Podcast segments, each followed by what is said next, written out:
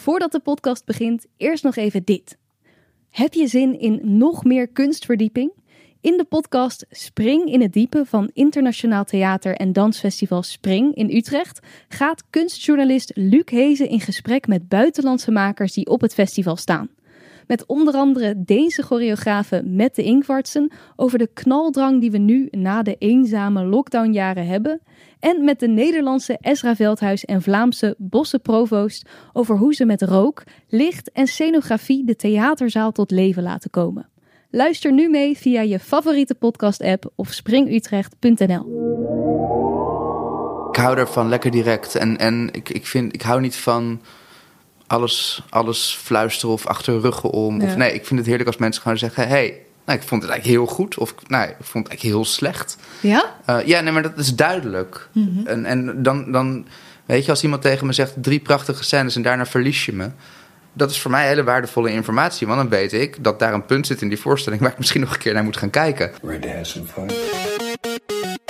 Let's do it. Hoi allemaal en welkom bij weer een nieuwe aflevering van De Makers. Ik ben Diede Vonk, zangeres en actrice. En sinds ik ook zelfstandig muziek en theater ben gaan maken, merkte ik net als veel van mijn collega-makers dat ik tegen een aantal dingen aanliep. Vragen als hoe krijg je je werk aan de man? Hoe hou ik mezelf productief? En wat doe ik als ik even geen inspiratie heb? Daarom ben ik deze podcast begonnen, waarin ik elke week een inspirerende maker interview en vraag om tips. Vandaag spreek ik Jasper van Luik en Isabel Meloen van dansgezelschap Shift. Jasper richtte Shift in 2017 op en is choreograaf en artistiek leider. Na zijn dansopleiding op Artes in Arnhem heeft hij ontzettend veel gemaakt. Onder andere bij Corso, de Nieuwe Oost en Maas Theater en Dans. Niet de minste plekken. Omdat hij zelf graag iets op wilde bouwen, startte hij Shift. Isabel is dramaturg en regisseur voor theater, film en dans. Bij Shift doet ze de dramaturgie. Ze deelt in dit gesprek hoe je een verhaal vertelt en hoe zij de boog en storyline in de gaten houdt tijdens het maakproces. Wat is hierin het samenspel tussen verhaal, choreograaf en dramaturgie?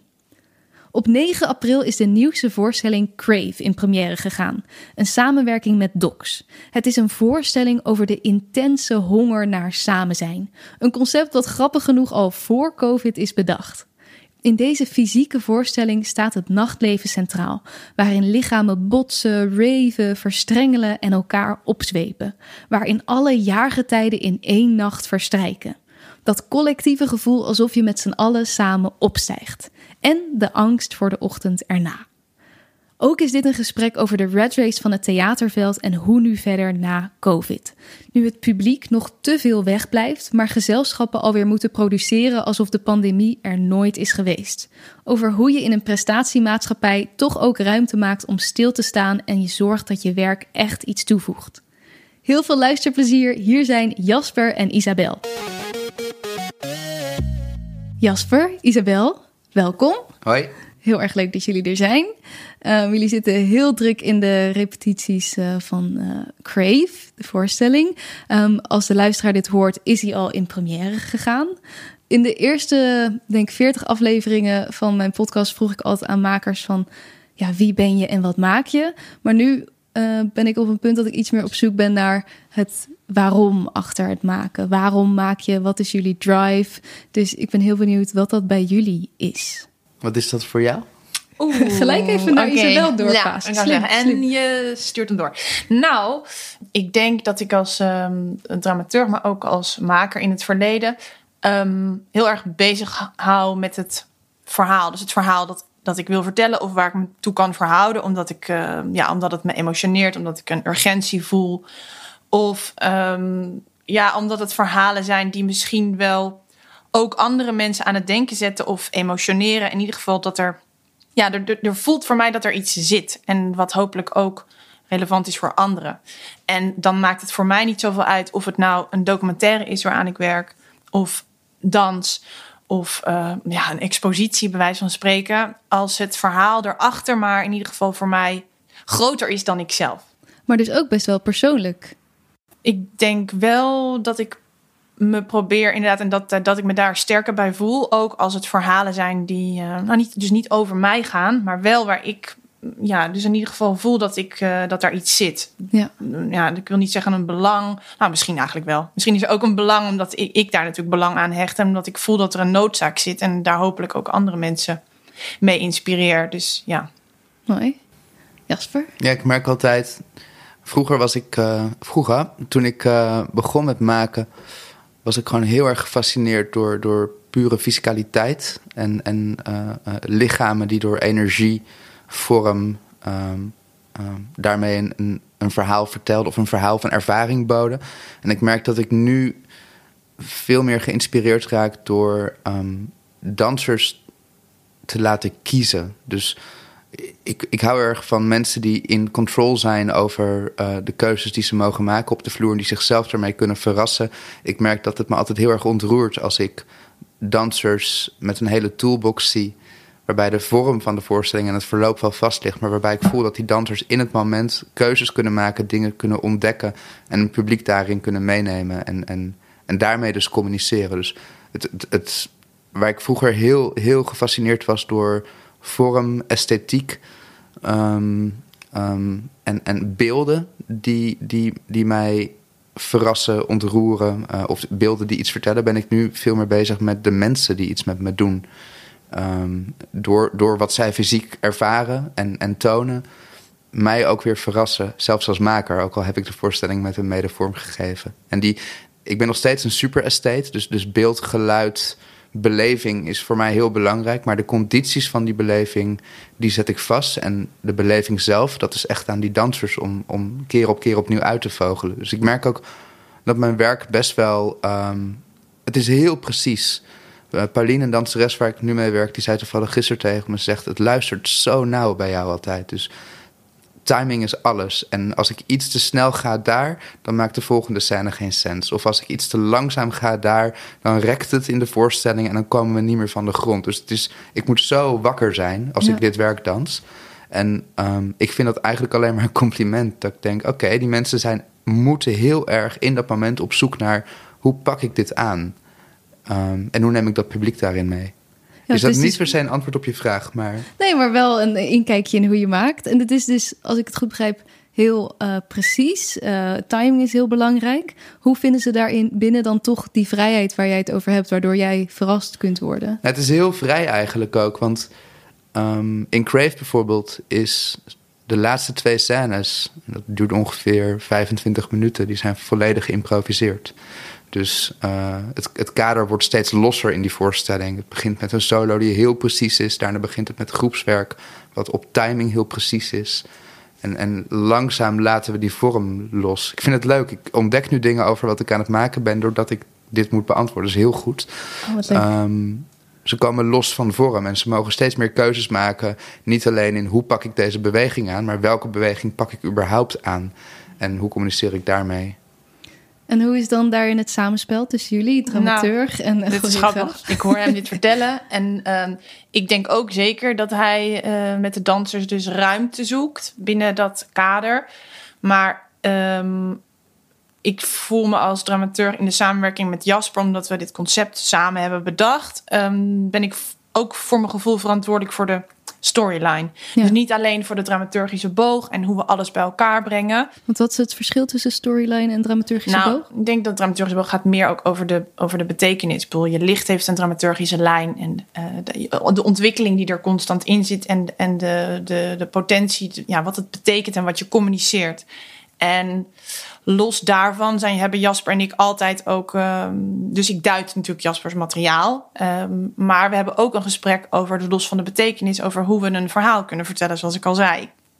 Ik wil verhalen vertellen. Ja. Dus Jasper is de choreograaf, maar ik verhoud me tot zijn werk in de hoop dat wij, als wij de segmentatie kijken, dus de structuur van de scènes, dan hebben wij daar een gesprek over. En dan is het ook dat Jasper open staat voor: hé, misschien moet die scène wel daar naartoe, want dan communiceren we dit. En volgens mij willen we opbouwen naar dit verhaal uiteindelijk. Dus ja, in, in, in heel veel dingen waar hij nu aan het werkt, voel ik ook dat er vrijheid ontstaat voor de dansers. Tegelijkertijd, één stapje daarbuiten, zijn we zeker bezig met kader en context. En um, hoe communiceert dat wat er gemaakt wordt naar de andere kant? En wat, heeft, wat hebben ze nodig vanaf mij? -hmm om tegelijkertijd die vrijheid te voelen, maar niet de betekenis te verliezen. Ja, precies. Dus die, die betekenis moet heel duidelijk eigenlijk ook bij alle spelers uh, heel duidelijk in het hoofd zitten. En dan kan je daarbinnen weer de vrijheid vinden. Ja, en dit is natuurlijk een interessant spanningsveld. Ja. Waar ik me steeds moet verhouden, was hoe communiceer je vanaf de buitenkant weer terug naar binnen als er veel gemaakt wordt. Hè? Want je wil niet, als er al veel is, vanaf de buitenkant betekenis toe gaan kennen. Ik denk dat als je een goed concept hebt en je voelt wij samen wat we willen gaan vertellen, dan gaat het hand in hand als Jasper. En dat, kijk, dat is natuurlijk een dunne lijn. Soms materiaal ontwikkeld en dan was ik daar niet bij, bijvoorbeeld. Want ik ben als dramaturg niet altijd op de vloer. Dan moet je waken dat je niet daarna nog toe, weet je wel, betekenis gaat toekennen, omdat het er eigenlijk niet in zit. dan heb ik mijn slecht, werk slecht gedaan. En in die end eigenlijk Jasper ook. Of dus, ik mijn werk slecht gedaan. Want als het materiaal betekenisloos is, ja, wat dans je dan? Wat sta, en waar ga je dan naar kijken, Casper? Het is echt moeilijk, hè, een voorstelling maken. Het is niet zomaar, je schudt hem niet even uit je mouw. Mhm. Dus we hadden echt een, een hele fijne inhoudelijke voorbereiding... waarin het ook over uh, verstrijken van tijd gaat. Heel veel dingen in mijn werk gaan echt over tijd en timing... Uh, waar het ook over vier seizoenen gaat en een vijfde seizoen. En dan ga je de vloer op en dan laat je dat soms onbewust toch een beetje los. Maar is ook goed, toch? Is ook heel goed, want je moet ook vrij kunnen maken. Maar tegelijkertijd Nee, het, is ook het is heel veel afstemmen eigenlijk. En, en tegelijkertijd in die afstemming tussen dansers, compositie, licht, dramaturgie, uh, mezelf, uh, uh, marketingteksten die er al een jaar liggen. Um, verwachtingen. Verwachtingen. drie jaar lang niet een avondvullende op het podium gezet te hebben. Dat is ook. Um, het is wel zoeken naar, oké, maar hoe, hoe blijven we oprecht maken? En hoe, hoe ben je niet alleen maar aan het afstemmen? Ja, precies. Want als het alleen maar inderdaad in een soort plaatje moet passen... en uh, oh ja, dit was het thema, dus daar moeten we het inhouden... hoe zorg je dan dat je ook met passie of ja, dat je in het moment blijft maken... dat je daar die vrijheid voor blijft voelen? Ja, dat thema, dat inspireert. Anders ga je niet mhm. dat thema bevragen. Ja. Um, dus, dus juist door dat thema echt in te duiken en te denken van oké, en, en, als het dan gaat over opstijgen, jezelf verliezen, nachtcultuur, raven, wat betekent dat dan eigenlijk? Ja. Uh, daar is genoeg content om, om werk uit te maken. Um, ja, ik denk dat ik daar soms ook wel iets meer rigide in mag zijn hoor. Dat ik, dat ik dichter bij het thema pak wat ik eerder fascin blijf, dat ik eerder fascinerend vond. Um, ik ben best wispelturig. ja. En hoe bedoel je dat? Waar, want het klinkt inderdaad, dit is, je noemde even de onderwerpen op waar die in Crave zitten, en waar veel fascinatie zit voor jou. Um, wat is dan het wispelturige? Nou, ik vind het, ik vind het in Crave bijvoorbeeld heel erg leuk. Uh, ik heb super mooie mensen die ook uh, uit de house dance komen, bijvoorbeeld, of ervaring hebben in popping. Uh, je ziet in de nachtcultuur uh, ook echt diverse dansstijlen op, opduiken tegenwoordig. We zijn niet meer allemaal aan het hakken of, uh, op, of op techno aan het beuken. Nee, maar het is echt een blend in de nachtcultuur van dansstijlen en stemmen. Ik ben echt een hedendaagse maker. Ik, ik kom niet uit de hip-hop. Um, maar ik ben wel met house dance aan de slag gegaan. Um, en popping hebben we bijvoorbeeld ingezet om een andere fiscaliteit vorm te geven in een scène aan het slot. Dus, um, en dan ben ik wel bezig met: oké, het, het, zijn veel verschillende dansstalen en stijlen door elkaar. Hoe vertel je daar toch een zuivere lijn mee? Ja. Dus ik vind het heel fijn om te zeggen: um, ik, hou niet op ik hou niet van op safe spelen. Ik speel altijd op risico, want anders ga ik niks ontdekken. Ja. maar binnen dat risico moet er wel een heldere keuze komen voor: oké, en hoe verhoudt het zich tot elkaar? En ik denk dat daar ook ons gesprek nog zit. Ja, tussen jou en Isabel. Dat, dat, dat, lijkt me dat jij daar ook een beetje mee bij kan sturen. En, uh... Nou, het is, kijk, in deze voorstelling wat Jasper zegt, uh, um, bent lang niet avondvullend geweest. We hebben vorig jaar wel een uh, uh, ja, locatieduet kunnen maken. Maar echt weer zo op de vloer. En je bent natuurlijk alles samen aan het brengen. En uh, wat bijzonder is aan, aan dit project en wat Jasper dus niet schuwt, is dat hij ook zegt: Oké, wat brengen de dansers? Ah, die brengt die stijl en die stijl. Oké, laten we daar eens mee gaan werken. Wat ontstaat er? En dan is natuurlijk, dan neem je een risico. Want je gaat misschien wat verder weg bij wat je zelf als choreograaf, wat je belichaamt, uh, wat je weet en wat je kunt. Maar Jasper gaat er dan wel voor. En dan kan het dus ook zijn dat er een heel groot palet aan heel divers materiaal komt. En dat is natuurlijk fantastisch. Want dan kun je zeggen: Oké, we hebben dit allemaal ontwikkeld. Maar wat daarvan kunnen we gebruiken daadwerkelijk in de voorstelling? Dus ik vind het fijn als er gewoon ook veel materiaal en er is ruimte om vanuit het concept dat we hebben bedacht te gaan creëren. En ik vind ook dat hij daarin alle ruimte moet nemen met alle dansers op de vloer. En daarna moeten we ons daartoe gaan verhouden en eerlijk zijn wat kunnen we daadwerkelijk in de voorstelling neerzetten en wat communiceren we daarmee. Ja. En dan ben je daar steeds aan het schaven en misschien uit het gesprek ontdekken we wel weer, ah, daar zit, daar zit nog iets. Dan ga daar eens op doorontwikkelen. En dan, ja, zo, dat zou voor mij, dat is een goede dialoog die we dan hebben. En dan ontstaat er weer iets wat aanvullend is op wat er al was. Ja. Wat vind je goed aan het werk van Jasper? Succes. nou, ehm, om terug te komen, wij hadden het net uh, voordat, uh, dit, uh, voordat de opname aangingen over hoe wij elkaar ontmoet hebben. wij kennen allebei Lisa, dus de zakelijk leider van Shift. Um, ik echt nog vanaf de middelbare school. Uh, en zij had mij op een gegeven moment verteld dat ze dus met Jasper werkte. En dat was helemaal toen ze elkaar nog net aan het uh, ontkenden en, en aan het aftasten waren. Heb ik wel wat open studio's van Jasper gezien. En uiteindelijk zag ik een voorstelling van Jasper. En misschien, ja, ik ben toch aan het twijfelen of het de eerste of de tweede was. En ik zag de potentie van het materiaal. Ik zag daar in dans waanzinnig mooie dingen gebeuren. En ik dacht echt, wauw, neem me mee. En ik, ik vlieg even weg en ik voelde daar van alles bij. Maar ik zag ook zoveel in zijn voorstelling aan tekst en muziek en licht. En weet je, ook het dansmateriaal wat in verschillende stijlen was. Toen en die glitterkanonnen. Ja, die waren, die waren Vergeet heerlijk. die niet. Ja. ja. dus het was al met al Van alles. cluster aan alles. en ik dacht alleen maar, ja, uh, oké, okay, volgens mij heeft hij iemand nodig die niet alleen hem bevraagt. Ja, het was niet mijn beste, maar... Want uh, ja, dat, ik, ben, ik ben een makende dramaturg, laat ik het zo zeggen. Dus, um, maar toen dacht ik, als ik nou aan jouw werk me kan koppelen...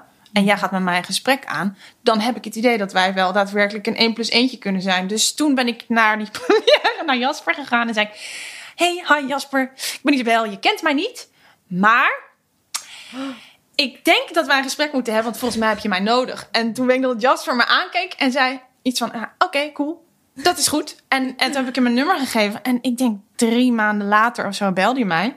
En Ja. hebben wij eh, koffie gedronken. Wauw.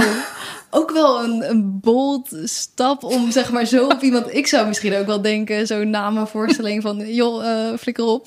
Nee joh, ik hou ervan lekker direct. En, en ik, ik, vind, ik hou niet van alles, alles fluisteren of achter ruggen om. Ja. Of nee, ik vind het heerlijk als mensen gewoon zeggen... hey, nou, ik vond het eigenlijk heel goed. Of nou, ik vond het eigenlijk heel slecht. Ja? Uh, ja, nee, maar dat is duidelijk.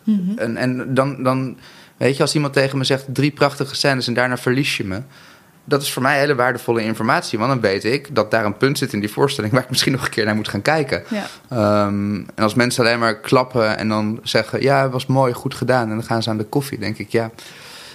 Dan, dan kun je me ook niks zeggen. Die schiet uiteindelijk niks mee op. Nee, Nee. nee ik, ik hou van heel duidelijk, heel direct. En hoe heb jij je dit moment herinnerd? Uh, precies zo. Zij zei, hoi, je hebt mij nodig. En toen dacht ik, oké. nou, dat wil ik wel ontdekken of dat zo is. Ja. Had je tot die tijd nog niet eerder met een dramaturg gewerkt? Jawel, maar niet zulke goede ervaringen. Um, er was één dramaturg waar ik gewoon niet zo mee klikte. Die ook niet zo goed begreep wat, wat mijn werk op dat moment kon zijn. Ik heb toen veel... Ik heb ook veel los-vast dingen gedaan. Dus ik heb samen met uh, Wilco Sterke en Thijs Maas bij Orkater... Uh, hebben we samen een voorstelling gemaakt. Er zat een dramaturgie en eindregie op. Maar daar was ik meer een onderdeel van een collectief voor mijn gevoel. Dan dat het echt mijn voorstelling was. Zo ook bij, uh, bij Oostpol een jongerenproductie gedaan. En dan, soms ben je heel erg in dienst van aan het choreograferen. En soms maak je echt je eigen werk heel autonoom. En daar komen hele goede dingen uit, maar ook wat minder goede dingen. En ik denk sowieso de eerste tien jaar van maken... je moet op je bek kunnen gaan en, um, en, en het opnieuw proberen. En, en je maakt niet alleen maar goede voorstellingen. Als je echt gaat onderzoeken wat het eigenlijk is om te maken, dan, dan moet je daar grenzen in gaan opzoeken. Dus ik had de mazzel dat ik heel erg werd ondersteund door Corso Producties en de Nieuwe Oost uh, en door dansateliers in het begin. Dus ik heb, ik heb veel verschillende dingen mogen doen, waardoor ik langzaam eigenlijk ben gaan ontdekken: hey, hoe wil ik eigenlijk maken en, en wat wil ik eigenlijk maken. Maar ik heb ook heel veel dingen gemaakt waar ik nu op terugkijk. Dat ik denk, oeps. Dus, dus, maar dat is oké. Okay. Dat is echt oké. Okay. Dat hoort er dus echt bij in je ontwikkeling als maker. Voor mij wel. En ik denk dat, dat. Kijk, we worden nu zo. Prestatiemaatschappij, dat is waar we in zitten. Dus je wordt heel erg afgerekend op je laatste werk. En um, het is voor jonge mensen erg moeilijk om zichzelf te laten zien op dit moment. Zeker na COVID. Nu komt alles weer tot leven. Maar goed. Het Nationale Ballet en, en ITA staan met de recensies in de Volkskrant. En de mensen van Fringe die moeten vechten om een beetje pers. Zeker. Want is die ruimte er dan als, als jonge maker als je nu begint om op je bek te gaan? Ik mag het hopen. En ik denk dat er veel collega's zijn in het veld die die ruimte echt willen bieden. Mhm. en dat, dat kunnen festivals zijn zoals Cement of een Fringe, maar ook talentontwikkelingsplekken. Ehm, maar is die ruimte er genoeg? Ja. Toen ik begon in het productiehuis, zei uh, de directeur van Corsair tegen mij: Ja, dat duurt, geef, geef jezelf tien jaar. En nu hoor ik van talentontwikkelingsregelingen waarbij mensen binnen één kunstenplan een aantal dingen hebben moeten doen. En dan zelfstandig maar een stichting moeten hebben en het op de rit moeten krijgen. En ik denk, jongens, we, moeten mensen ruimte geven. Ja. En ja, ik vind het heel schrijnend, want het is altijd een competitief veld geweest. Hè? Ehm, maar de competitie is nu wel echt snoeihard. Omdat er gewoon weinig ruimte is en je wordt snel afgerekend. Ja, je hebt in 2019 eh, een, eh, een, een speech gehouden bij de Staat van de Dans op de Nederlandse Dansdagen. Die hebben we ook samen geschreven, ja. Ah, kijk. Ja. Want uh, dat ging eigenlijk ook al een beetje hierover, over de, de, de productiedrang. En um, is, is er iets, ja, wat is er veranderd in de afgelopen drie jaar? We hebben natuurlijk COVID uh, tussendoor gekregen. Wat, um, ja, hoe ziet de wereld er nu uit? Wat is nu de staat? Nou ja, los denk ik, Jasper kan daar misschien meer over zeggen hoor. Hoe je uh, in de danswereld als maker je moet verhouden tot productiehuizen en, en, je eigen materiaal. Maar ik denk dat iedereen nu ook nog een ander bijkomstig effect van COVID. Uh, en dat is gewoon die teruglopende bezoekersaantallen. Mhm. Dus ja, daar waar het al een gevecht was om plek en ruimte, ben je nou nog letterlijk, al heb je de plek en ruimte aan het vechten voor de aandacht van het publiek. En ik denk dat dat nog een bijkomende component is die ervoor zorgt voor nog meer stress eigenlijk en nog meer spanning. Um, dus je wordt niet eens meer zozeer alleen op je eh, materiaal en op je voorstelling uh, af, ja, afgerekend. Dat zo klinkt een beetje negatief. Maar, en, maar ook nog eens een keertje nu door het publiek dat komt. En dat is natuurlijk een veel groter veld, want daar gaan zoveel meer afdelingen nog een keertje overheen. Mhm. Dus ik denk dat er veel veranderd is. En ik ehm, hoop dat we vanaf deze positie weer meer publiek kunnen krijgen. En dat er ergens een urgentie vanuit de kunst ook ontstaat om te laten zien waarom we bestaan. Zodat mensen misschien wel na COVID hopelijk iets meer gaan nadenken over jezelf, je relatie tot de wereld en misschien wat jij als, een, als individu kan betekenen. En ik denk dat de kunsten daar een heel goed medium voor zijn. Dus ik hoop eigenlijk dat vanuit die beweging mensen zoeken, gaan, op zoek gaan naar meer betekenis. En, uh, ja, in, en, ook dus uiteindelijk weer terugkomen in de kunsten. Ja. Dat zou voor mij een prachtig cirkeltje zijn. Als ik daarop aan mag haken, je ziet twee grote dingen. Uh, alles is weer open en we gaan weer net zo hard van start ja. als voor de COVID-crisis. En we waren al te hard aan het lopen. En je ziet letterlijk burn-out na burn-out. Eh, technische ploegen zijn incompleet. Marketingmedewerkers zijn niet te vinden. Het veld is leeggelopen. En we gaan door alsof we niet zijn gestopt.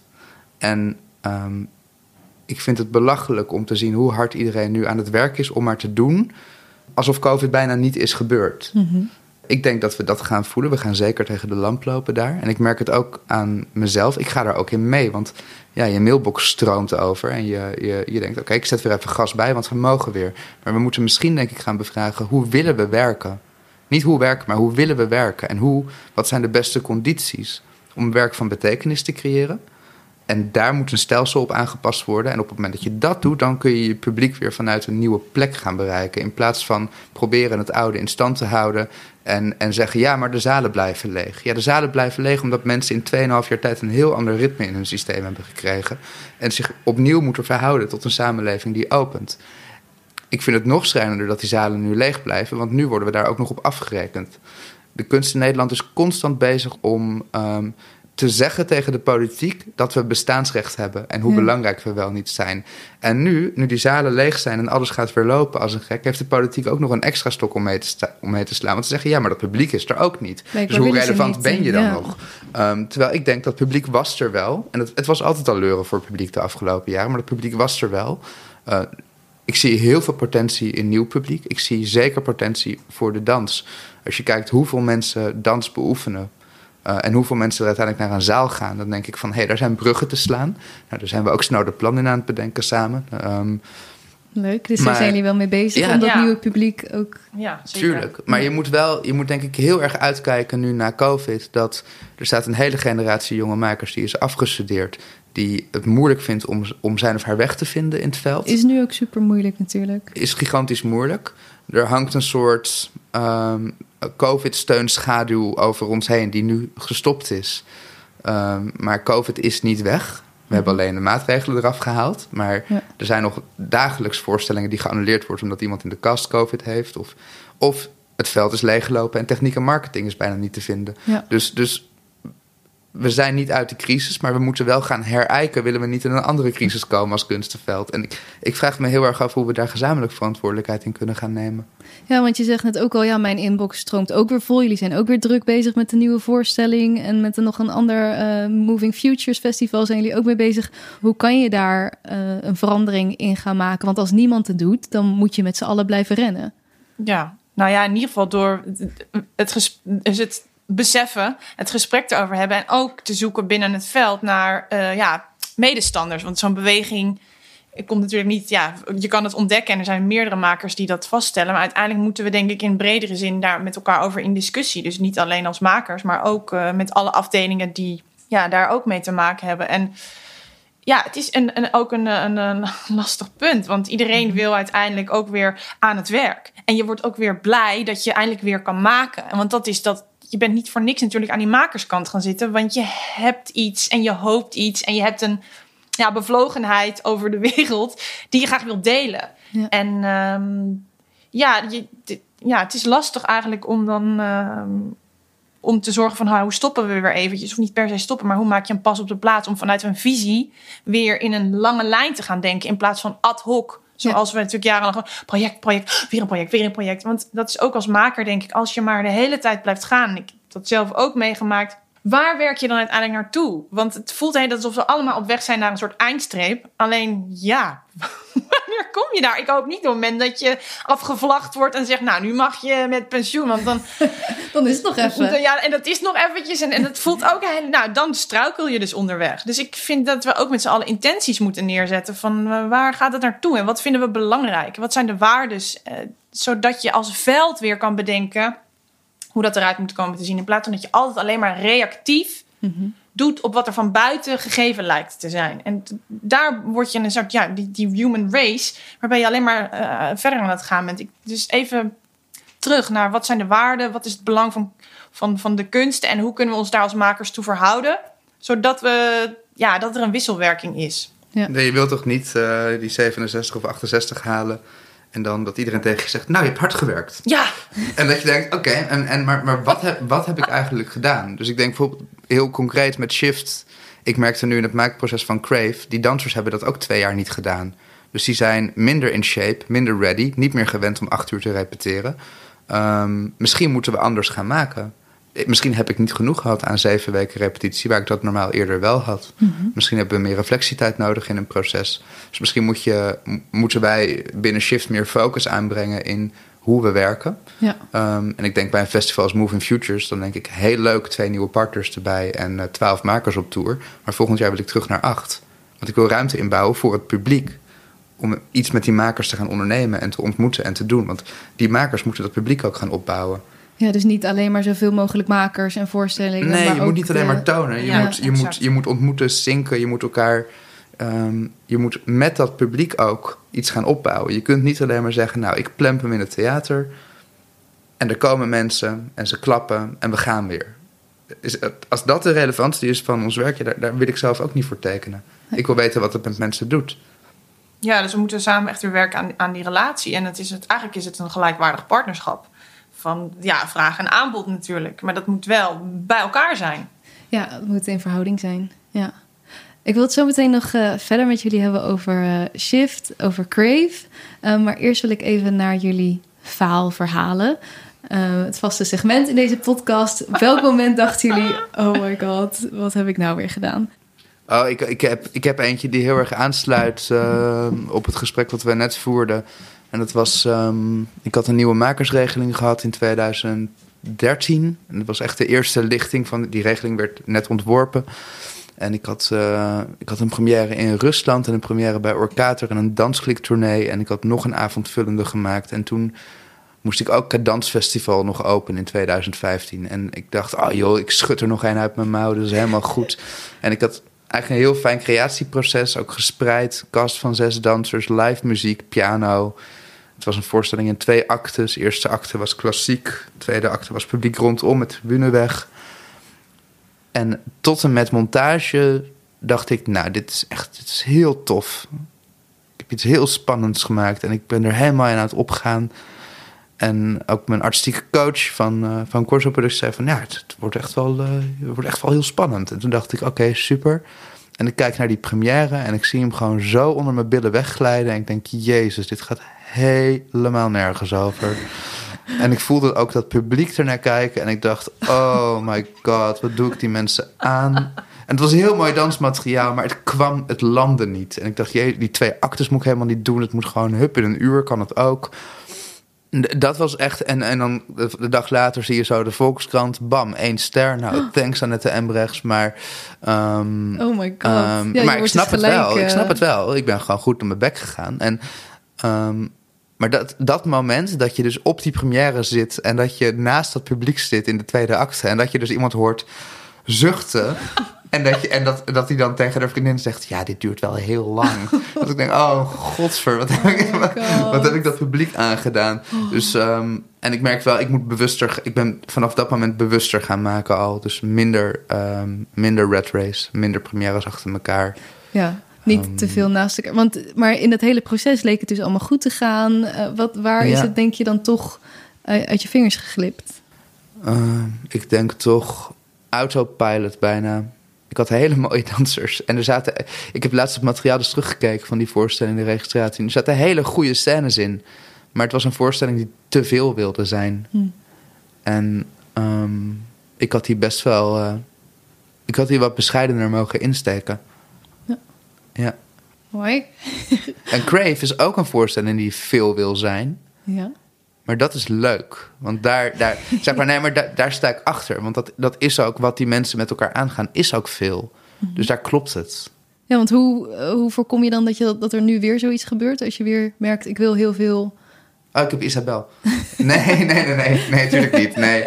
Um, nee, dit gaat echt over wat voor ruimte bied je in je voorstelling voor interpretatie. Het zijn nou, niet eens heel veel scènes, maar het zijn wel veel momenten die betekenis hebben. Um, welke ruimte gaan we daarin vinden als, als performers, als dansers? Wanneer, wanneer is er interactie met het publiek? Wanneer zijn we echt met die mensen bezig? Wanneer gaat het over ons? Wanneer gaat het over um, alleen mezelf? Uh, en ik denk dat we die lagen veel beter hebben uitgesplitst dan uh, bij zo'n voorstelling als in 2015 bijvoorbeeld. Ja, ja. Hoe, hoe, hoe communiceer je eigenlijk door zo min mogelijk te zeggen? Soms zoeken we daarnaar. Ja. Als je heel veel wil zeggen. Interessant. En uh, Isabel, wat was jouw uh, faalmoment? Uh, ja, ik moest daar natuurlijk ook even over nadenken. Als we, als we teruggrijpen naar um, die hele ja, red race, dat gevoel, die human race, waar ik overigens ooit ook een voorstelling over gemaakt heb, omdat dat, dat zo voelde. Um, denk ik voor mij dat in dat hele proces van je gaat afstuderen en je komt het veld op. Uh, ik had, uh, wilde ik maken of wilde ik drama dramaturg zijn of kon ik het niet allebei zijn? En tot welk medium ging ik me dan verhouden? En uiteindelijk ging ik een speelfilm doen met een regisseur, Rolf van Eyck. En wij kenden elkaar al best lang. En het was een heel heftig, intens proces. En ik ging met hem door alles. Van scenario schrijven waar hobbels te winnen waren tot casting, tot op de set mee, alles. En uiteindelijk um, laat die film los. En die gaat natuurlijk dan op première in het Nederlands Filmfestival. En we hadden er heel hard aan gewerkt. Um, maar daarna was het niet meer in mijn handen. Dus ik was alweer door aan het racen naar het volgende project. Want ik dacht, ja, nou ja, dat moet ik doen en dat wil ik doen. En daar wil ik naartoe. En ik voor mijn veertigste naar kan. En ik, nou, je hele ambitielijn, hè, met een gaan, gaan, gaan. Dus ja, ik weet nog dat hij belde en zei... Ja, vanavond is die uh, Gouden Kalf-uitreiking. Kom je ook? En ik zei, ja, nou, luister, ik ben aan het werk. Ik, kan daar niet nu nog naartoe komen. Dus ik dacht, nou, vraag je dat nu ook zo? Ik heb daar gewoon nu... Ik was al door. En die avond won uh, die film een Gouden Kalf. Oeh. En ik was niet in de zaal. Oh. Want, en ik weet nog dat ik, dat ik toen besefte... En dit is dus, als je niet... Je maakt iets en je, je voelt aan alles... ik moet door, want, nou ja, wat voor reden ook. Je mist denk ik ook in die jonge jaren. Ik voel me nu een beetje bejaard, maar goed, met moeder. Dus weet je, je kijkt een beetje anders terug op die beginjaren. Dat je denkt, je bent zo hard aan het gaan. En je hebt het gevoel dat er van buiten, je kan nergens nee tegen zeggen. Je zegt overal ja tegen. Waardoor er soms momenten zijn waarin je even wel stil mag staan. Waarin er dus, wat ik net ook al zei, eigenlijk zoveel te eh, verteld wordt. En genieten dus van, van een prestatie. Of misschien wel van de rust die er even is. En ik denk dat dat was echt een moment dat ik dacht: wauw, doordat ik doorging, miste ik eigenlijk de punt ja. die het had kunnen zijn om het af te maken. Dus ik ben vaker nu in mijn werk ook op zoek in samenwerkingen en afsluiten en beginnen van projecten naar punten en komma's. Ja, ik, dus ik kan alleen maar voorbeelden opnoemen eh, van momenten. Een voorstelling, Francis Sanders, die van het Bostheater had gezegd: Ga lekker in Boslab een voorstelling maken. Ik heb daar gewerkt met waanzinnige acteurs aan mijn eigen voorstelling. Hij gaat in première en spelen. En ik was in Zweden. Ja. Ik was er dus niet eens bij. Dat ik denk, dit zijn zoveel belangrijke momenten geweest. Waarin ik dus, omdat ik maar ging, eigenlijk het resultaat gemist heb. Ja. Dus dat zou mijn falen en leermoment zijn. Mhm. Ja, zonde. Om echt inderdaad ook gewoon het, te genieten van het succes wat het geworden is. Of van het eindresultaat in ieder geval. Ja, in plaats van dat je denkt van ik moet gewoon gaan. Ik moet weer een nieuwe klus. Wat is what's next? Ja. En, en uh, iedere keer meer en groter. En ja, Even realiseren wat je ook weer allemaal uh, voor moois hebt gedaan. Ja, want misschien was het maar. En, en, en dat je in je hele carrière, misschien heb je wel twintig voorstellingen gemaakt. En was er uiteindelijk maar eentje die er echt toe gedaan heeft. Dan is het toch zonde als je dat gemist hebt doordat je maar bleef maken. Ja. Dus ja, nee, neem wat rust en bezinning ook om te bedenken wat het was. En laat dat ook op je inwerken. Maar dat is sowieso, hè? Denk ik. Ik heb er 30 gemaakt of zo zijn er drie waarvan ik denk, daar had ik hem. En de rest, hartstikke spannende processen, leuke resultaten, soms iets goeds, soms iets minder goeds. Maar er zijn er eigenlijk maar drie geweest tot nu toe waarvan ik denk, en die waren pap, Spannend. ace. Ja. ja. En dat hoort er misschien ook bij. En 30 vind ik sowieso extreem veel. Ook uh, al je bent 35? Ja, ja maar ik, ik, ik zat ook...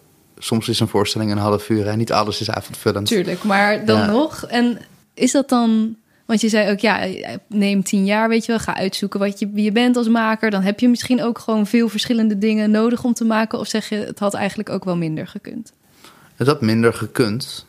Ehm, ja, ik geloof wel dat ik de dingen heb gedaan die me hier hebben geleid tot dit punt. Dus ja, precies. ik denk dat het voor mij heel waardevol was om veel verschillende dingen te maken. En ik ben natuurlijk ook echt, echt blessed door de steun van de verschillende productiehuizen die ik jarenlang heb gehad. Waardoor ik ook veel verschillende dingen kon proeven. Ja, zeker. Waarom uh, besloot jij in 2017 om je eigen gezelschap op te richten? Ik wilde heel graag um, op eigen benen staan. Ik wilde niet afhankelijk zijn van het volgende festival of de volgende, het volgende format waarin ik mijn werk zou moeten ontwikkelen. Ik wilde dat graag op mijn eigen manier doen met mijn eigen team. En ik wilde dat ook graag in Utrecht doen in plaats van in Den Haag of Arnhem of Rotterdam. Ik voelde dat ik in, uh, ik woon ook in Utrecht. ik voelde dat ik daar, um, dat daar ruimte was om dat nog te onderzoeken en te bouwen. In mhm. plaats van um, ergens anders aan te haken. Dus creëer je eigen wave, dacht ik, in plaats van uh, ride someone else's wave. Ja. Maar het is niet de makkelijkste weg. Nee, maar het is. Um, Oh, dat klinkt heel, ik klink heel gelaten nu. Maar nee, dat was even knokken. Ja, ja en dat was ook ehm, echt wel um, soms tegenvallende projectsubsidies. Want het is gewoon heel moeilijk om je begrotingen rond te krijgen. Ja. Nog steeds op projectbasis. Um, dus soms met minder meer doen.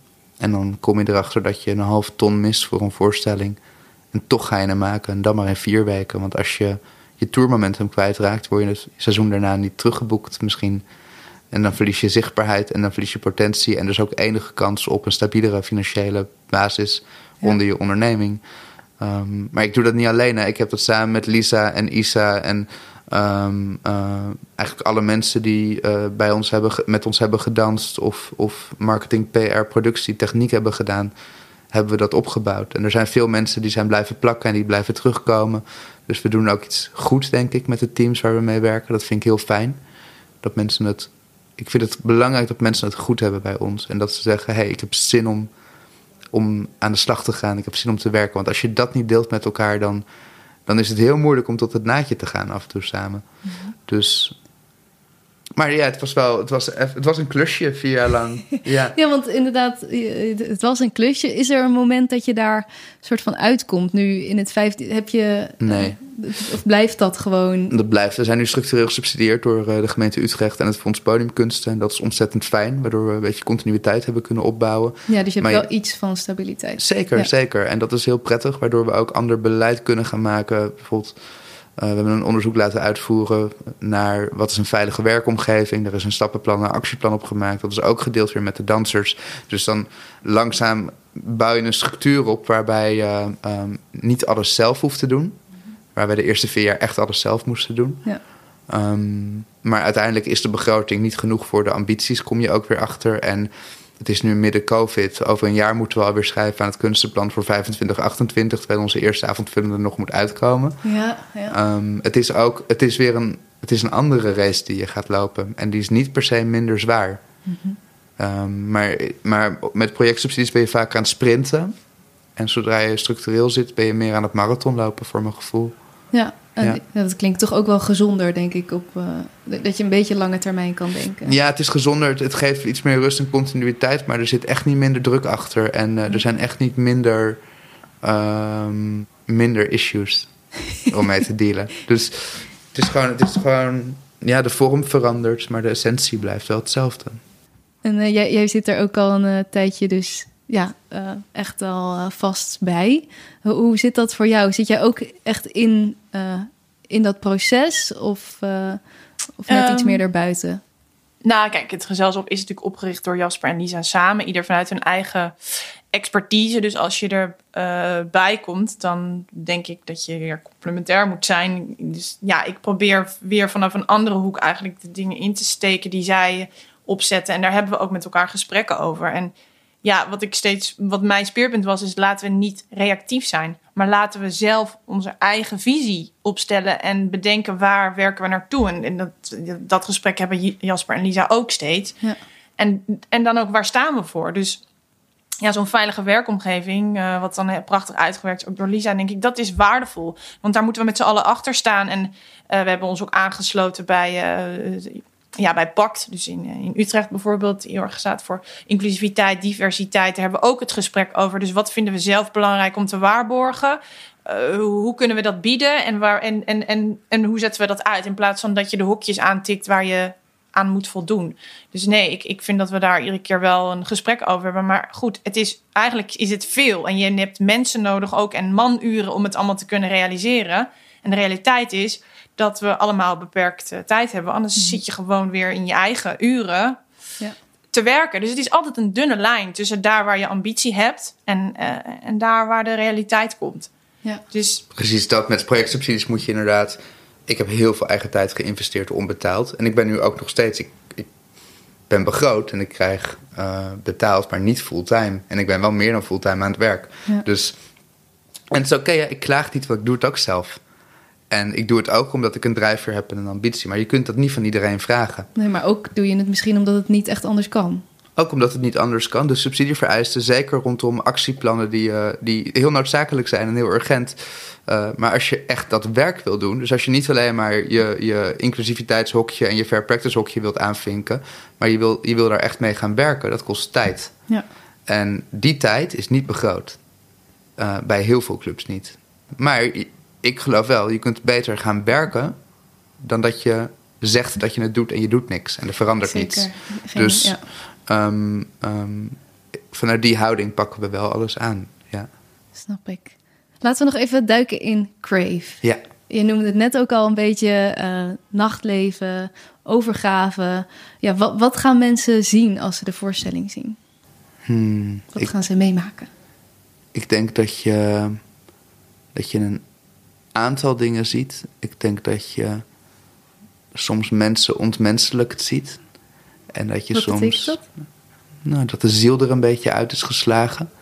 Dus eigenlijk ook wat er. Uh, wat er letterlijk gebeurt in de maatschappij af en toe. We functioneren, maar maken we nog impact met, met onze acties, met onze patronen waar we ook in vastzitten?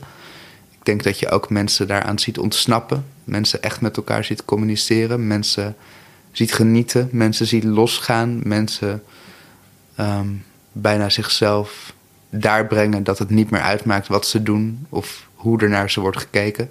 Dus mensen die opgaan in een staat van zijn uh, die voor iedereen persoonlijk en anders is, maar die, die ik heel erg koppel aan het nachtleven. Uh, waar ik, zeker als ik het wat later maak, nieuwe ontmoetingen krijg, nieuwe verrassingen, maar waar ik ook heel veel kan laten liggen van wat ik dagelijks met me meeneem. En, en kan uitademen eigenlijk voor het eerst is. Ik merk dat adem een hele belangrijke factor in de voorstelling aan het worden is.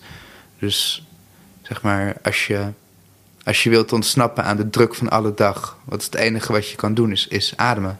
Mhm. Letterlijk je hartslag naar beneden brengen. En, en vanuit een rust bewegen is iets anders dan vanuit een frustratie of een actie. En ik denk dat het terugkoppelend is aan het ontstaan van leven. Het eerste wat je doet is die adem. Het laatste waarmee je leven beëindigt is weer die adem. Dus alle momenten in between gaat het uiteindelijk ook. Ja, ik weet dat, vind ik altijd heel verschrikkelijk. Iemand zegt nou gewoon er doorheen ademen. Maar in a way is het natuurlijk zo.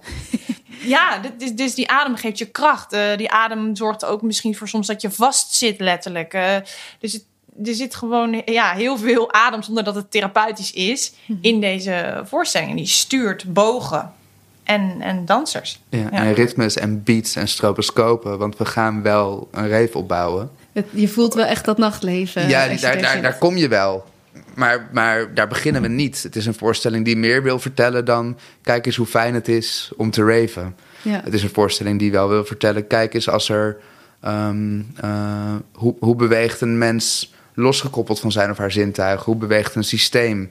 Hoe kunnen, we, hoe kunnen we elkaar vinden als we dat systeem loslaten? Hoe gaan we met elkaar opstijgen naar, naar een nieuwe gezamenlijke ervaring? Wat is die voor ons? Wat is die individueel? Um, het gaat echt over hoe maken we contact. En in het nachtleven maak je constant contact. Je maakt contact met een DJ die een beat geeft, die je aan de grond houdt. En doordat je door die beat aan de grond wordt gehouden, kun je ook de lucht in, kun je openen. Um, kun je jezelf verliezen. Want die continuity van die beat, dat is je lijn. Um, tenminste, zo ervaar ik hem als ik beweeg. Maar um, het is veel meer dan alleen um, een reef weergeven. Ik had gisteren een try-out met allemaal jonge mensen van Docs eromheen. En uh, Abdel Hadiba die heeft een soundscape gemaakt. En je zag die mensen, die wilden mee. Mhm. En uh, we hebben het publiek ook heel bewust rondom gezet... om e-, enerzijds een soort arena te creëren... maar ook uh, waarbinnen dit allemaal plaatsvindt. Maar anderzijds om ook de afstand tussen de vloer heel erg te verkleinen. Ik merk dat ik. Ik vind het heel fijn in deze voorstelling om heel dicht op de mensen te zitten. En echt te voelen wat er in dat lijf gebeurt. En soms is dat, zeker in het begin, vrij, vrij fysieke, grafische, snelle, moderne dans. Soms is dat gewoon een beat die ze met elkaar opbouwen. En um, ik vind het heel fijn in Crave dat ik. Ik zie de groep, maar ik mag ook elk individu zien en uh, naar hem of haar kijken en daarin worden meegenomen. Het zijn zeven dansers, heel divers. En ik vind het, uh, voor mij is het echt een luxe als choreograaf om naar iedereen te mogen kijken. Ja, dat is Crave, denk ik. En Crave is natuurlijk hunkeren. Crave en hunkeren is altijd daar. Je hunkert altijd naar iets in de toekomst. um, dus daar zijn we ook een verhaal aan het bouwen van... Um, waar komen we dan terecht als we hebben geraved? Wat is de plek hmm. waar we dan landen? En hoe maken we dan weer contact of niet? Als je eruit bent of als je samen die beleving hebt gehad. Als je die beleving hebt gehad, mhm. gezamenlijk en individueel, waar kom je dan uit? Geen vraag. Eh, mist er nog iets? Of, uh... Nou, we zijn. Um, ik denk dat we nu een prima einde hebben. Maar dat vind ik dan een beetje mijn, uh, in mijn. Ik probeer ook Jasper uit te dagen om te zeggen: Oké, maar we hebben een kans om, om iets te zeggen wat misschien eventjes net wat verder gaat. Um, want het begin van dit hele traject ging eigenlijk over hoe gaan we seizoenen met elkaar combineren. Hoe was Vivaldi was ooit een, een, een bron voor Jasper van inspiratie. Vier seizoenen. Nou ja, goed, we hadden het in de auto ook over. Ik, ik zie in deze afgelopen maand, of eigenlijk in deze maand, gaan we bijna door vier seizoenen heen. Ja. Zo, zo snel verandert op dit moment eigenlijk eh, ja, het klimaat en het weer om ons heen. Als dat zo is, dan hebben we altijd gesproken over vier seizoenen. Maar hoe klinkt dan een vijfde seizoen? En hoe, als we dit leven op aarde rekken of twisten, waar, waar bewegen we dan naartoe? Dus we zijn een beetje aan het kijken als we dit allemaal doorleefd hebben. Die seizoenen, het leven op aarde, gevormd door Rave. Hè, van geboorte tot extase, tot de eerste en de laatste ademhaling. En dan. Dus dat punt van die en dan, komma, punt, komma misschien wel, voordat we de punt zetten. Dat zijn we nu aan het ontwikkelen en, en, en aan het bevragen eigenlijk. En daar ligt nog best wel veel open. We hebben een week nog. Maar het is niet onmogelijk. Dus we, we hebben een einde, maar we zoeken nog naar Ja, daarna. ja, en, en hoe gaan we dat dan... Ja, dus wat we willen vertellen, hoe com- communiceert dat met de, ja, de choreografie die Jasper nu heeft gemaakt? En klopt het dan? Of zouden we nog één beeld of één iets Ja, kunnen ik denk, toevoegen? ik denk dus, ik denk echt dat we nog één slag missen. En dat heeft heel erg te maken. Ik heb heel veel gezien als publiek. Ik heb een systeem geboren zien worden, zien falen. Proberen vast te houden in dat systeem, dat faalt ook. Ik heb een adem gezien, ik heb house gezien. Ik heb opstijgen gezien. Ik heb mensen zichzelf zien verliezen in de nacht. En dan, waar zijn we dan? Weet je, wat doet het uiteindelijk met ons? Het enige wat je kunt is hunkeren naar de volgende keer dat je weer daar naar die plek mag gaan. Want daar heb je extase beleefd. Dus, dus die hunkering, en die wil ik juist niet bij de kast leggen, maar ik wil eigenlijk die bij het publiek weer gaan leggen. Dat ik als publiek hunker naar een volgende ervaring. En misschien moeten we die dan wel ontnemen, eh, weet je. Dus misschien zetten we hem aan en trekken we die vloer leeg. Of, maar ik, die hunkering zit voor mij in de ontlading na de rave. Dat is gebeurd. Ik heb ontzettend veel over me heen gekregen. Fysiek, geluid, licht. Ik kan eindelijk als publiek uitademen daar... in die leegte die erachter blijft voor die laatste scène. En waar hunker ik dan naar? Zeg maar, die slag wil ik echt maken. Ehm, En daar praten wij steeds over. ja. Soms zijn Dus we die- het niet eens. Nee. En soms wel. Ja. Maar ik hoop gewoon dat we daar in die 1 plus 1 eh, weer vinden. En dan dat we dus vanuit de, de gemeenschappelijke interesse en visie die we daar hebben... dat we denken, ah, maar dan is dit ineens kloppend. Daar, daar zit ja precies. Maar het is leuk, dat gaan we, deze, we gaan elkaar wel bellen deze week, denk ik. Ehm, nee, maar het is, ja, ik vind gewoon dat er heel veel potentie in zit. Ja. Dat, en dat vind ik fijn. Ja, en ook dus echt tot het einde blijven jullie maken. Dus Er zijn ook gezelschappen die, eh, weet ik veel, een maand voor de voorstelling, eh, nou ja, soort van rond zijn. Jullie blijven doorzoeken. Dat vind ik heel tof. Ja, ook tijdens de tour. We zijn nooit Ja? klaar. Ja, ik ga heel vaak mee en dan wil ik toch vaak nog dingetjes tweaken. Ook omdat het zo precies is. Ik wil de cast heel wakker houden. Ja. Ja. Dus het blijft, eh, het blijft in beweging. Ah joh, stop niet. Nee. Mensen kunnen door heel Nederland gaan kijken in april, mei, juni. Ja, 2 juni is de laatste. Tof. Ik zal eh, in de show notes ook even nog eh, alle eh, speeldata en zo zetten. Of een linkje naar jullie website. Dus dan kunnen mensen dat gaan bekijken. Tof. Ik ben tot slot nog heel benieuwd of jullie. We hebben het over heel veel dingen gehad in de, in de sector. In hoe, ja, hoe het werkt als maker, hoe het werkt als gezelschap. Is er nog een, een advies wat jullie mee zouden willen geven aan eh, makers die nu misschien net klaar zijn of al een tijdje bezig zijn? Of misschien een les die jullie heel erg geholpen heeft in het makerschap? Een, eh, ja, iets wat je nog tot slot mee wilt geven. Ja, neem je tijd. Kies bewust. Laat je niet gek maken. Laat, laat je niet aanpraten dat iets op een manier hoort. Eh, dus blijf heel erg bij jezelf en denk: wil ik deze klus? Heb ik deze klus nodig? Is die van mij of is die eigenlijk van iemand anders? Eh, wat ga ik eruit halen? Zodat je, stap bewust je, je processen in. Eh, anders ga je heel snel geleefd worden. En dat, zou, dat is zo zonde. Mooi. Ja, ik sluit me daar helemaal eh, bij aan. Ik heb ooit de drie P's in het leven geroepen. Poen, prestige, plezier. Ja. En eigenlijk wil je ook een beetje waarachtig zijn aan je eigen gevoel. Moet je minimaal twee van de drie hebben. Want als je alleen een project aangaat voor plezier. Je kan er uiteindelijk niet van leven. Als het alleen om prestige gaat. Die projecten hebben we allemaal gedaan. Maar ook dat. Ja. Je, je loopt erop leeg. Dus je moet echt twee van de drie hebben. eh, om te zorgen dat je het tot een goed einde brengt. En het is natuurlijk ook een dunne lijn tussen daar waar je je projecten kan doen, wil doen en ook eh, je moet ook kunnen leven. Dus er is ook gewoon een realiteitsbesef met wat heb ik nodig aan financiële middelen om gewoon daadwerkelijk naar de supermarkt te gaan en mijn huur te kunnen betalen. En als je verder komt en je krijgt een gezin, dan wordt dat een nog urgentere boodschap. Dus ik denk de eerste paar jaren gebeurt er gewoon veel naar je afstuderen. En je hebt torenhoge ambities en de drive is groot. En dan op een gegeven moment komt er dat besef waarbij je alles bij elkaar begint te brengen en je ook je privé aandacht vraagt. Dus ja. Dus de, de drie P's. Hou ik twee Nee, dat is echt wel een goeie hoor, om nog even te benoemen. Want uh, ik snap helemaal wat je bedoelt, dat dat steeds belangrijker wordt. En ja, dat is gewoon belangrijk. Je moet gewoon ook je geld ermee verdienen. Ook blij zijn met wat je doet. Ja, een mooie projecten doen. Juist. Ja. Heel erg bedankt. Heb ik nog iets gemist? Uh, willen jullie nog iets toevoegen? Of... Volgens mij waren we vrij compleet. We zijn rond. ja, dankjewel. Ja, ja dankjewel.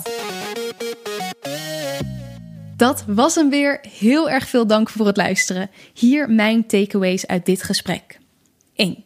Gun jezelf in ieder geval 10 jaar als maker om uit te vinden wat je wilt maken.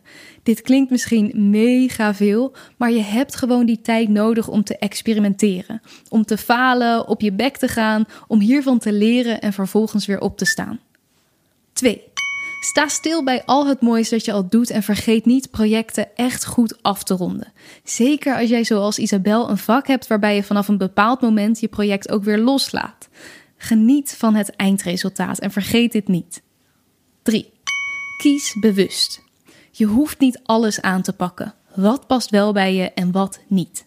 Denk hierbij ook weer even terug aan de drie P's: poen, pret en prestige. Bij het aanpakken van een nieuw project zorg dan echt dat je minstens twee van de drie hebt. 4. Het is niet gemakkelijk. Een voorstelling maken, subsidies aanvragen, je kop boven water houden als maker of als collectief. Toch klinkt er zoveel passie en noodzaak door in alles wat Jasper en Isabel vertellen. Dus weet waar je aan begint en zorg dat je ook echt dingen maakt waar jij warm van wordt. Dan ga je het volhouden. 5. Probeer jezelf en je werk voor zover mogelijk los te zien van de red race. Wees niet gehaast in je werk. Zorg dat je het met aandacht maakt, dat het een functie heeft en dat het iets bijdraagt. Je hoeft niet zes projecten naast elkaar te doen en je kunt soms best nee zeggen. 6. Wees minder reactief, maar besluit proactief waar jij voor wilt staan. Dus in plaats van dat je een veilige werksfeer gaat creëren omdat dit iets is wat subsidiënten willen, vraag jezelf af: wat wil jij? Waar wil jij voor staan? Wat betekent het hebben van een veilige werksfeer? Wat betekent het hebben van meer diversiteit in je team? Neem hier zelf voortouw in. 9 april is de voorstelling Crave in première gegaan in de stad Schouwburg in Utrecht. En hij is in ieder geval nog te zien tot en met 2 juni in theaters door het hele land. Dus mis hem niet. Heel veel dank aan Jasper van Luik en Isabel Meloen. Ik ben heel benieuwd wat jij van dit gesprek vond, wat jouw belangrijkste takeaways waren en of je er iets van hebt opgestoken. Laat het weten via de Makerspodcast en deel de podcast vooral met iemand waarvan je denkt dat die er ook iets aan zal hebben. Tot de volgende keer! Vond je dit een leuk gesprek? Abonneer je dan op de podcast en volg de Makerspodcast op Instagram en Facebook. Delen of een recensie achterlaten is super fijn en laat het me vooral weten als er gasten of vragen zijn die je graag terug hoort in de podcast. Volgende keer staat er weer een bijzondere, inspirerende nieuwe aflevering voor je klaar. Deze podcast werd gemaakt door mij, Diede Vonk. De mixage is door Sonja Vos en de muziek is van David Schwartz. Tot volgende keer!